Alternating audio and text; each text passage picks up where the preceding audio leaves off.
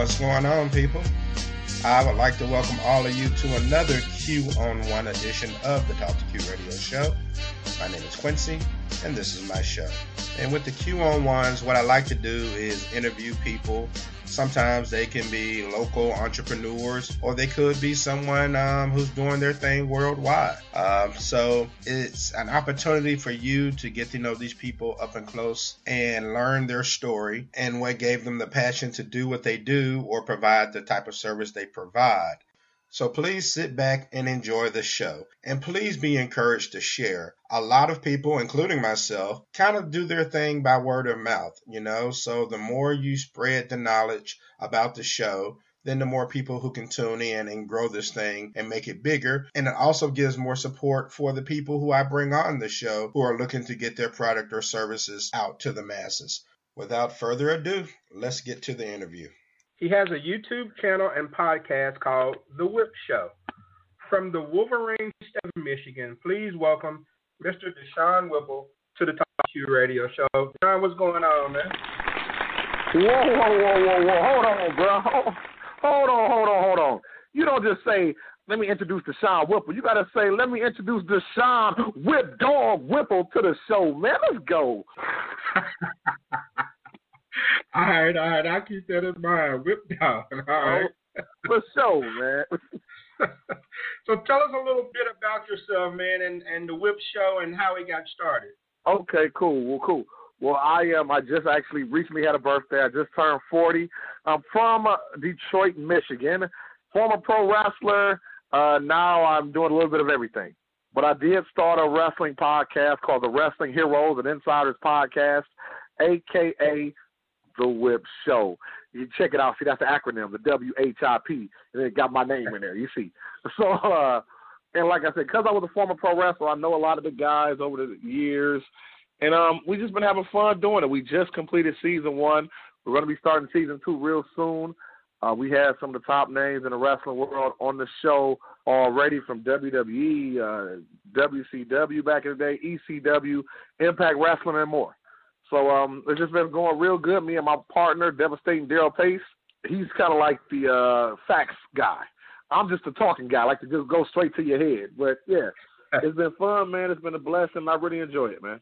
All right, cool. So when did you get into wrestling? How did that come about? Uh, well, as far as being a performer myself, well, I actually to start off, like I said, I'm 40, so I went to WrestleMania three here at the Pontiac Silverdome. That was Hogan versus Andre was the main event. Okay. Ninety three thousand fans. I was one of the first people. Uh, that was one of the first shows I ever saw.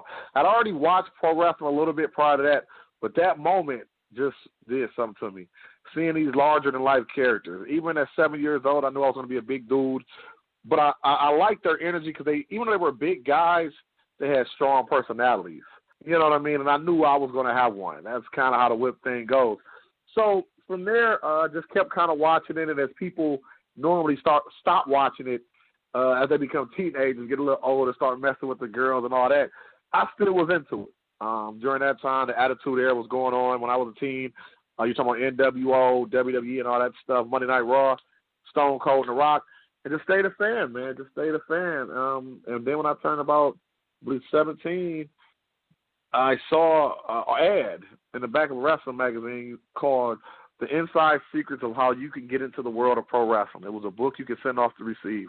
At that time, wrestling was a lot more closed. You couldn't just get in. Um, you had to find a pro wrestling school to go to. Now, I mean, they talk about it all day long when you just go to NXT or wherever the uh, places are. It's really open now, but back then it was still kind of closed. So I ordered that book. It came to the crib, and mom was like, "I know you ain't trying to be a pro wrestler for real." Little did she know I was gonna keep on doing it. You know what I'm saying? Um, I had a great time doing it. I was on the independent circuit for many years. I got to wrestle some of my uh, favorites. I got to wrestle Marty Jannetty, who was uh, part of the Rockers, former tag team with Shawn Michaels. Uh, I wrestled King Kong Bundy, uh, and it was wild wrestling him because I remember being a, a young dog. Yeah, yeah. I remember being a young dog watching him and literally crying when he squashed my guy Hulk Hogan. You know what I'm saying? So being in the ring with him, actually having a match with him was really, really dope, man. You know what I'm saying? I had a flashback. I'm like, dog, I'm gonna get you back for making me cry when I was little and what you did to Hogan. You understand? You know what I'm saying?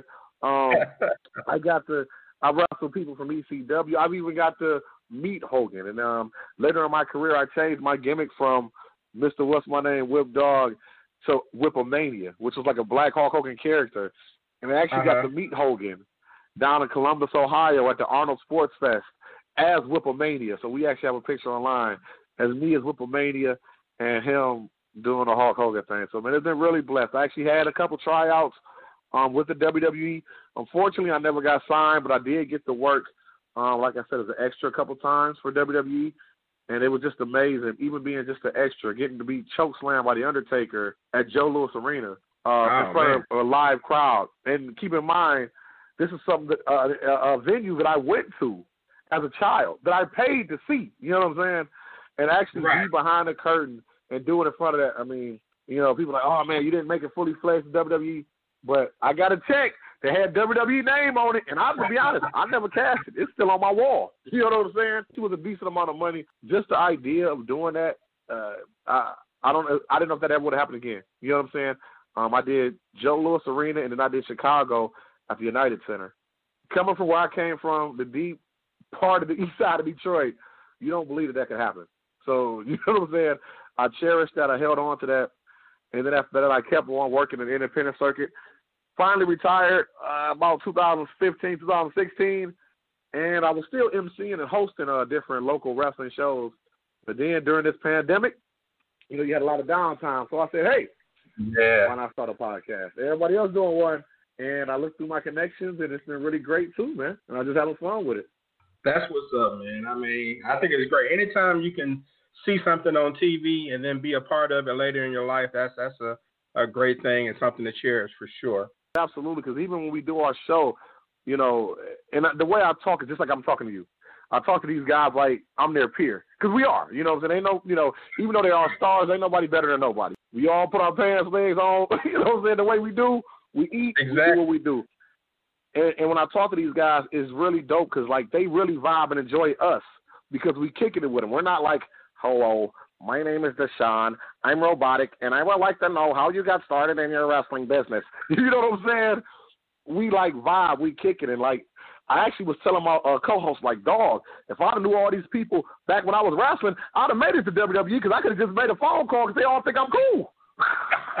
oh man, yeah, they would have had you in there, man. Right, because I'm like, I'm cool with everybody. They all the homies now, dog. They calling me up. I'm like, come on, man. All right, so I, I don't watch wrestling as much as I used to. I still I still dig wrestling. You know, I can check it out every now and then when I'm flipping channels. But I also wanted to discuss mm. some social topics with you today. And For sure. you know, you, you kind of um, you, you mentioned Detroit earlier that you you know you were in mm-hmm. Detroit, raised in Detroit, and there's so much going on in the state of Michigan, and a lot of people may not mm-hmm. realize. But some of the things that are being publicized there are happening, in, you know, all over the, the country in different cities. I want to start first with the facial recognition software that's going mm-hmm. that's um being used or was being used there. Facial recognition software is giving black folks the blues. And this company called DataWorks signed a contract with Detroit a few years ago. And despite around 700 what facial recognition cameras being installed around the city, crime is still not down. But it's mm-hmm. impacting, and it's said that the software struggles with race or gender bias. So, I mean, do you think facial recognition software can essentially be race? Indirectly, yes. Um, I, I, I tend to think that initially it probably wanted to come from a good place, but because just like any type of computer, it has its faults. Um, if you buy your cell phone, when you first get it, it works amazing. But as soon as you start downloading them apps, what happens to it? You start getting problems. True or false? Yeah, yeah. And, and, and I you dig? And I equate it to the same thing, man. I, I I just wonder the initial creators of it were they putting in little uh, coding to identify because as we know, uh, Detroit right now, I believe at this point at the last census was like 83 to 85 percent African American. You know what I'm saying? Mm-hmm. And like you said, they got all these different cameras and everything over, but again, if the software cannot distinctly uh, uh, uh, define who is who, we're going to keep having problems.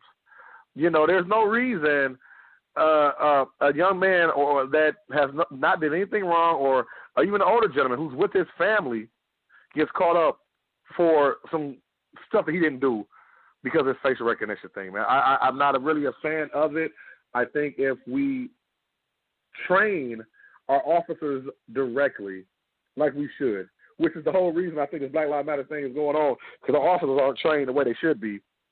And they should not be just fearful of the communities that they work for uh, or, or work in. Because I, I don't. Sometimes I don't think they really understand they're working for us. They're not working against us. But if they do that, I think all the extra stuff wouldn't even be needed anyway. Does that make sense? That makes a lot of sense, man. Because I, I do think that the mindset that some police officers have is just wrong. Like you said, they oh, yeah. they almost feel like it's us versus them, and it shouldn't be that way. I mean, their job is to protect and serve, and that means everyone, and that should be kind of out in the forefront, you know. Um, and like the facial recognition software, I I'm pretty sure, like you said, they probably thought it was something that was put in place to help, and it, it's not necessary, but it's turned into like a well, I, I don't want to say a misuse of police power, but it, it's turned into something bad, and it's really affecting black people. And I've seen Mm-hmm. countless examples of people who have been, like you said, picked up in front of their families, you know, on warrants and things of that nature that they didn't have because the software Mm-hmm. thought that they were Joe Blow and they weren't. And all we get, all we get is an apology. I'm sorry that this happened, but how could you take a, you know, as a man, to be arrested in front of your son or your daughter, and you can't do anything about it, and you and you didn't even do anything wrong. That's going to be burned and instilled in your head forever. You know what I'm saying? You already got to have that communication with your children about how to act and interact with the police. But for something like that, and you didn't do anything wrong, that that's definitely a shot to your manhood. Would you agree? I agree 100%. And um, Yep. it's just bad all around. An apology is just not going to do it. I mean, you just, there's some Mhm. mistakes they just can't make. Mm-hmm. Hello, fellow podcast listeners. Are you interested in a strange UFO story? Or maybe a haunting from the great state of Texas? Or maybe true crime tickles your fancy, and we may have a case you've never heard before. If any of these stories entice you, then check out Mystified Podcast. We're a podcast that brings you strange and unusual stories every Friday. You can find us on any platform that you listen to podcasts on, or check us out on Facebook at Mystified Podcast Discussion Group, or even Instagram at mystified underscore pod. So grab a drink and come have a laugh and maybe a scare with us. See you there. Let's get back to the podcast, Q.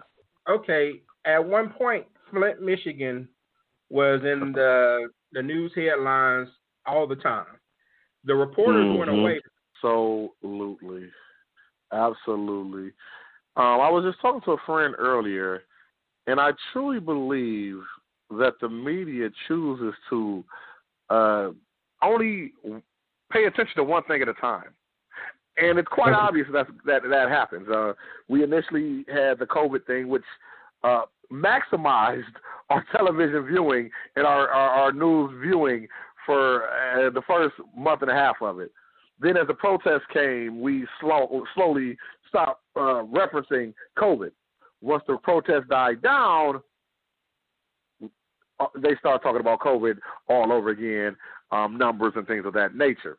I say that to say, like you, like we just said, Flint has been having this issue for years. For years, it was six, seven, eight months before they even talked about it on TV or the news. It, which is just which is just absolutely crazy, just totally bizarre, makes no sense. Um, and the unfortunate thing, because sometimes when media does jump on stuff, or uh, then celebrities feel like, oh well, now we can go ahead and talk about it. We're going to take a stand. But if it's not genuine, nobody really helps change it. You see what I'm saying? Because they, uh, how can I put it? If you don't live in Flint, most people don't truly care. I, I, and I, I really think that's the issue. The people didn't really care.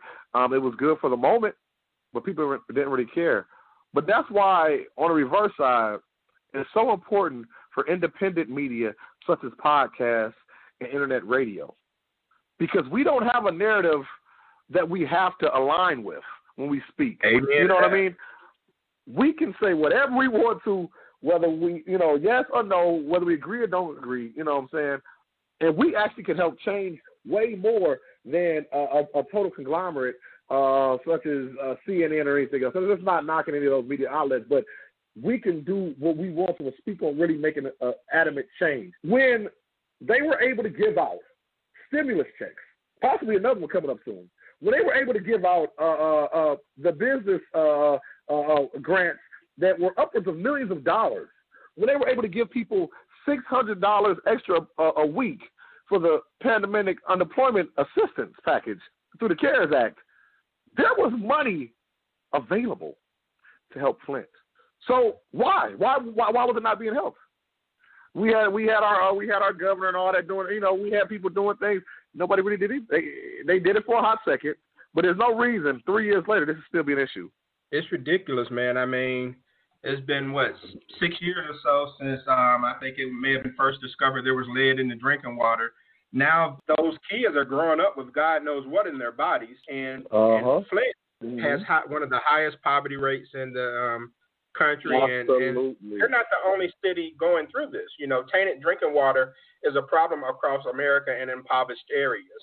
And mm-hmm. everyone should have access to clean water in which to drink. I mean, and bathe and mm-hmm. wash their clothes in. I mean, so what do you think is taking so long for Flint to get this right? Is it the the quote unquote leaders we have in place that's that's causing the issue? I, I think it's a little bit of that. I think it is the leaders in place, but also, again, because it's not national. It's, it's not news anybody cares about. Nobody cares about Flint. Flint isn't a mecca. Flint doesn't uh, uh turn over a lot of revenue for anybody else. You know what I'm saying? Um, if this was happening in a major city in New York, eh, in New York City or something like that, it would be a big thing. You dig what I'm saying? Flint is what it is.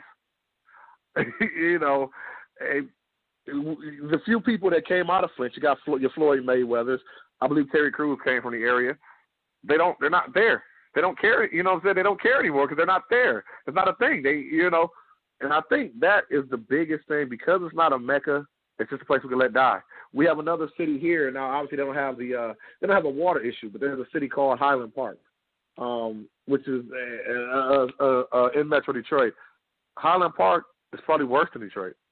It used to be an amazing industrial area, but now it is truly destitute, just nothing, literally nothing. And it's been like that for 15 years, but nobody cares because it's just Highland Park. Yeah, it's sad, man. It just these yeah.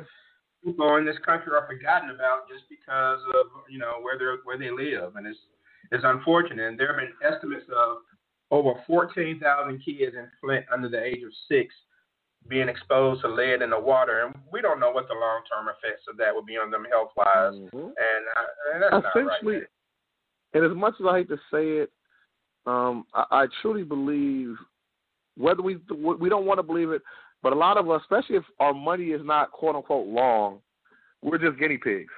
We're pieces of furniture. We're we're, we're almost toy soldiers to the world. You know what I mean? So again, you got yeah. a place like Flint where there's not bringing a lot of money in. They're they're just guinea pigs. Well, let's try this. Let's try this filtration system. Eh, it didn't work. Okay, we didn't lose that many people. So it's or uh, let's try something else. You know what I'm saying? It doesn't. It, why is Will Smith's son, uh, uh, uh, Jaden, doing more to help Flint Water than you know what I'm saying? The right. actual leaders here. You, you know what I mean? He really he don't really have to. He don't have no connection to this thing. But why is he doing it? And it, even though he is Will Smith's son, he ain't no uh, he's not a, a super A list celebrity other than being Will Smith's son. But why is right. he helping more than other people? You you dig? Yes, it's ridiculous, man. Absolutely, absolutely, man. And so now I have a question that's just I guess for my personal curiosity, man. Kwame Kilpatrick, who was hit with like 24 felonies some years back, and you know I'm on the outside looking in on that situation. He's been involved in a ton of controversy and linked to a lot of criminal activity.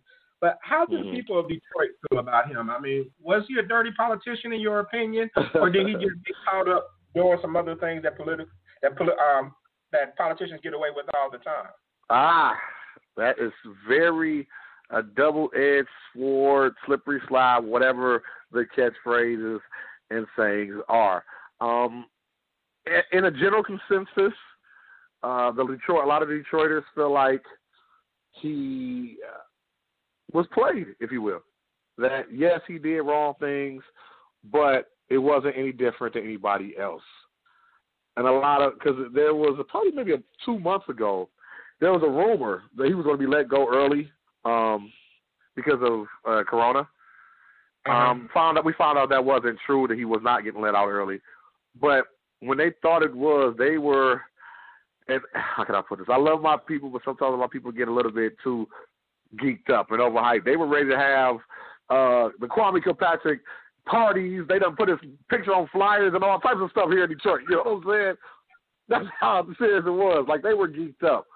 Now, but like I said, on the reverse side, uh, a lot of other uh, races and things feel like he was the true crook that they said he was, that he, the racketeering and all these different things. Um, the rumored death of uh, the stripper Strawberry from the party he had allegedly had that was never proven, but in, in, in historical lore, pretty much people say it did happen. Um, they feel like he should still be locked up for another 27 years. Me personally, and that's why it's a bit of a double-edged sword for me personally. I did have a not a direct connection, but a very indirect connection. Um, during the time he was here, I used to work for the city of Detroit's recreation department, so I worked for uh, the city Mhm. municipal government or whatnot. Um, at that time, a lot of us became furloughed. A lot of people lost their pensions. A lot of people uh, took a lot of pay cuts due to the things that he was doing, the monies that he was taking. So, me personally, I really do think. Again, this is just me speaking. This is just me speaking. I do think that time that he needs to serve time. Now, I do think that uh, the 27 year uh, sentence that he got was a little strong, but I Yeah. definitely think he definitely should have did at least 10 to 15 because them ain't racketeering and all that stuff. That's no joke. A lot of the stuff people that he was convicted on, people don't know. They're just taking the fact that, uh, well, all he did, they think all he did was uh, cheat on his wife, and all he did was uh, take some money off the top. There's a lot more things that people weren't aware of that they're they they are privy to, but they choose not to hear. You know what I mean? But again, I do think 27 years is a little bit strong, but I definitely think he should have at least 15. Okay, okay. I've always Yeah. been curious about that. Just wanted the insider's opinion. And I'll get you out of here on this, man. I mean, we have police brutality, a messed up Uh-huh. court system, um, redlining, which erodes our public school system, poor health care. So you're, I, I'm dubbing you President Whip Dog. What is it going to take to open the eyes of the people in this country when it comes to social injustices against people of color? What would you do? Well, it's funny. I actually um did an episode about this. I had uh, a professor man, Eddie Kirsch, who did some work with The Rock, and he actually was a white young man. Um, and he was saying the first thing that and he's really been pushing the Black Lives Matter movement. But he was saying the reason why, because he was a white cat out of Venice, California, Venice Beach, California, and he said growing up he really didn't realize how privileged he was. So I think, and he said, until things start happening, till we got older, start being around some of his buddies, that he said, "Oh, everybody could just work." Till he really realized this stuff is no, it's not even. You know what I'm saying? Me and my man can walk down the street, and they'll let me walk down the street and bother him and ask him, "How does he know me?" Little things like that. But one thing he mm. was doing, I think it truly takes for people to first see the social justice. I think those protests did help to a degree because if it did nothing more, it at least made people look and see what's going on. It's like looking out your window and you, you hear noise. If you don't pay attention to it, it, it didn't happen. If you look out the window like, well, what is that? At least if you look, that okay, that starts the conversation. Now that we got people noticing or at least looking, now we can start doing change. I mean, we can put a lot of laws in place and all that stuff. I think all that sounds good, but till people really have conversations and really want to change, we ain't changing nothing. I, I, you know? We could we could essentially for, like with the cop situation. Those people, those cops, they got to go to jail. They got to when they do wrong, they got to go to jail. Like I said earlier, we got to get better Yeah. training for the police. We got to get better training. Um, I actually led, uh, uh, helped lead a protest we had here uh, in Dearborn. Dearborn is a uh, primarily um, Arabic and Chaldean uh, community. Uh, 15 years ago, from my understanding, well, I do know that it was highly racist over here. Their their mayor that they had a statue of was admittedly racist, but now they're trying to at least change the culture. You know what I mean? And I think till you had a conversation, that was the one thing we said: train these people, make these people understand. Just because somebody's skin color, you ain't got to be scared of them. That part. You know, one thing I think that is helping um, people now, and I'm talking about the, the generation younger than me. I'm talking about 25 and under. What I am okay. seeing with them, different gen, different races, different things, they're actually kicking it and hanging with each other more. One of the biggest things I think because we, we watch TV, we see social media, we see how we see a news uh, page, and we see the comments that everybody battling, but nobody actually talks to each other. If people actually look around each other and realize, dog, we all want the same thing. We want to make money, we want to have a good life, and we want to chill. You, you know what I'm yeah. saying? And have a great family. If we if people realize this, because the truth be told, let's really go there. Whether somebody went to college for eight years and became a doctor, or if somebody was on the block, they both did it to do what? Get money and live a good life, right? Exactly. Both, both, both two different scenarios, two different ways of getting it, but they they were the same endpoint. They both wanted the same endpoint. And if and if that doctor made enough money, and even if that I hate to use the term, but even if that D boy made enough money, they still might end up living next to each other in Calabasas. True or false? That's right. You telling the truth. It happens. But I think that, so. Uh, with all the social, all this stuff is good. We can put all the laws in place, but I really think till people start sitting down with each other, interacting with each other. Perfect example. I, I'm not sure where you work at, but you ever worked at a place and then you notice you got different uh, ethnicities working there. By the time six months go, y'all going to have a beer together. You know what I'm saying? And you got a melting pot of people laughing and joking. You know what I'm saying? And you know, and we also we we can't be scared to discuss race. The biggest lie that we sit there and say is, "Well, I don't even this color." Well, come on, you know what I'm saying? Like we don't be we don't lie. You know, I I just last week I went on my uh, for my birthday. I went to Vegas. It was myself, uh, a Latino gentleman. It was a, a, a Caucasian person, and it, and it was uh, uh, and it was a person that was like mixed with African American, uh, Caucasian, and Japanese. The four of us, and we had a great time. You know what I'm saying? Did we crack jokes and stuff that were internal? Or, yes, we did, but we had fun because we just enjoyed each other. You know what I'm saying? And I think that's the key, man. I know I'm going off, but that's my thing. I think uh, that's just what we have to do. People have to have that communication, open dialogue, talk about what's real, and figure out why we feel the way we do. Because if somebody grew up in a, in a neighborhood where they never seen any black people, like there's a a, a, a, a city in Michigan up in Sault Ste. Marie, and I, when I went to college in Michigan State, one of the white cats said he had never seen a black person in real life until he went to college. So wow. his images of black people were nothing more than 50 Cent and everybody saw on BT or, or all the reality shows where they were fighting and arguing. So how can I how can I not understand if he feels a certain type of way when he never even seen a, a dude just being relaxed and chilling? You know what I'm saying? Yeah. Then we yeah. then we get to college. He realized we playing video games. We watch. I'm watching wrestling just like him. But in his mind, he didn't know that. Or vice versa. If you if you from the hood and all you see is all these white cats, blah blah blah, being racist, and then you, before until you actually meet them and actually have communication. You're right, man. Sorry, I get hyped when I talk. I get hyped when I talk, man. yeah, but uh, you're you're right. Exposure makes a huge difference, man. Sometimes you just have to get to know people, and you know, and um, things take off from there, and you realize they're not so bad.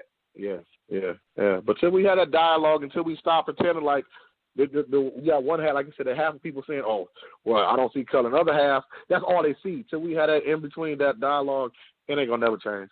No laws, okay. no nothing to change nothing. I don't know if it's gonna change in our time or not. All we can do is keep our fingers crossed and keep working. Amen, so, my brother. Amen, my brother. All right, well, Deshaun Whipple, aka Whip Dog, man, yes. I appreciate you taking the time to join this Q on Podcast listeners know where they can find the Whip Show and how they can connect with you on social media. For sure, for sure. Well, guys, make sure you check us out, the Wrestling Heroes and Insiders Podcast, aka the Whip Show. You can listen to the podcast each and every Friday. We have new episodes. Go to anchor.fm slash The Whip Show. You can hear us on any other podcast platform Spotify, iTunes, Google, all that, Apple. You know what it is. Um, follow us on Instagram at The Whip Show Podcast. And you can like us on Facebook, The Whip Show Podcast. If you just want to talk to me, because I'm goofy on Facebook all day long, just put in DeSean, D E capital S E A N, Whipple, W H I P P L E. Go ahead, add me on Facebook. I like to clown, and if you're silly, you'll enjoy yourself. All right, man. Well, look, I appreciate you taking the time to do the show, and uh, that's it, man. Thanks a lot, man. I have fun. Take care. And that's going to do it for this T2Q podcast. Go to talktoq.com, and that way you can sign up for the email newsletter and be alerted to new shows as they come out. I'm on Twitter at Talk2Q, and that's talk, the number two Q. So I want to thank all of you for listening to this podcast of T2Q, and I'll see you next time.